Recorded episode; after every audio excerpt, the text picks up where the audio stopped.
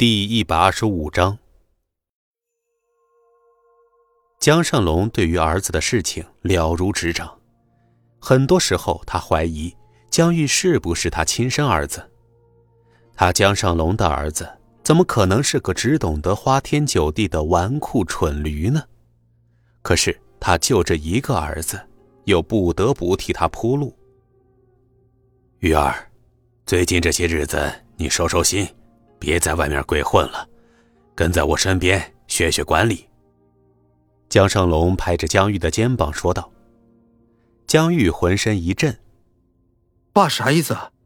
你是要让我好好学学？江城实业的重心要慢慢往外发展，过段时间我会很忙，所以到时候江城的产业就要让你管理了。”爸，你是说江城实业要交给我管了？江玉不敢置信的问道：“当看到江胜龙点头的时候，江玉激动的快要叫出声来。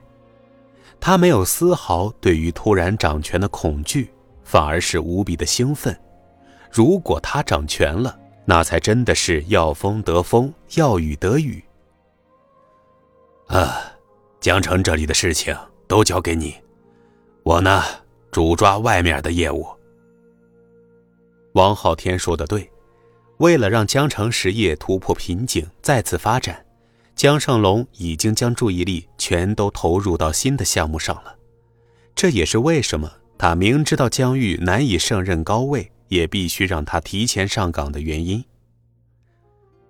跟着我好好学，以后别光想着女人了。那个秦可兰怎么样了？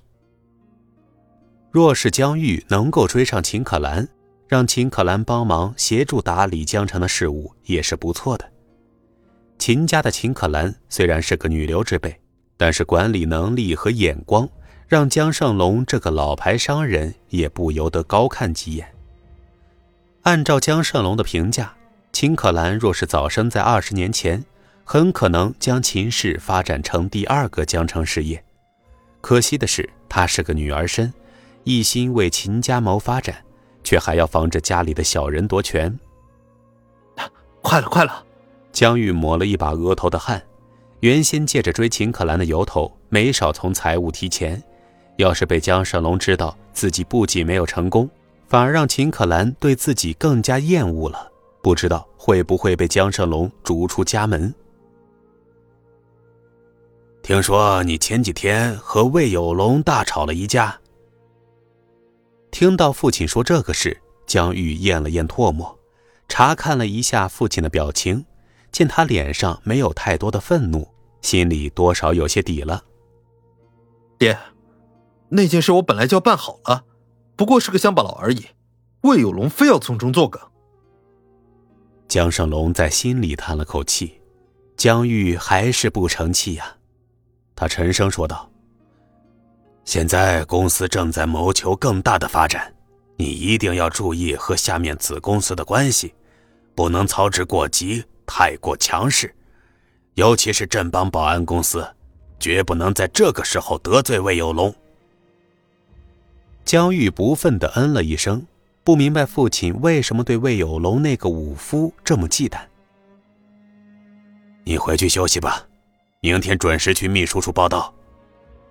江胜龙揉了揉太阳穴，打算结束和江玉的谈话。江玉强压着心底的兴奋，转身离开。看着江玉走到办公室门口，江胜龙又道：“对了，把那个叫可儿的给甩了，他和你那个律师弄到一块去了。”江玉闻言，身体一僵，强忍着冲动，关上办公室的房门后，才气得一拳砸在墙上：“贱人！”刚才还在他身上的女人，竟然早就背着他和自己的狗腿子好上了，这让江玉怎么能忍受得了呢？想想吴卓那个狗腿子，早上还跪在地上给自己擦鞋，到了晚上就玩自己的女人，江玉就觉得受到了无比巨大的侮辱。这的狗东西！江玉快速拨通了电话：“可儿呀，可儿，你不是喜欢男人吗？”老子就给你多找几个。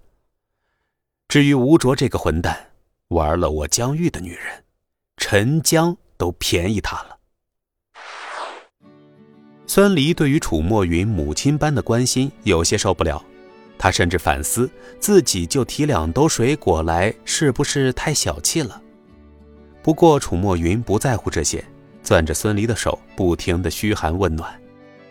孙离好不容易才从楚墨云的手里逃脱，加入王昊天和吴为雄的阴谋讨论之中。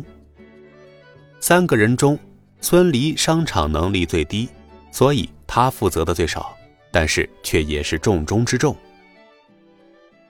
天哥、吴哥，你们是不是考虑多了？我看那魏有龙不像是助纣为虐的人啊。孙离将自己的想法说了出来。吴为雄笑道。昊天，我就说他们俩是英雄惜英雄吧，看到了吧？孙离这就开始替魏有龙说好话了。王昊天笑着看着孙离，嗯，孙离啊，魏有龙是什么样的人，我们比你更清楚。我们要防的是江胜龙，而不是魏有龙。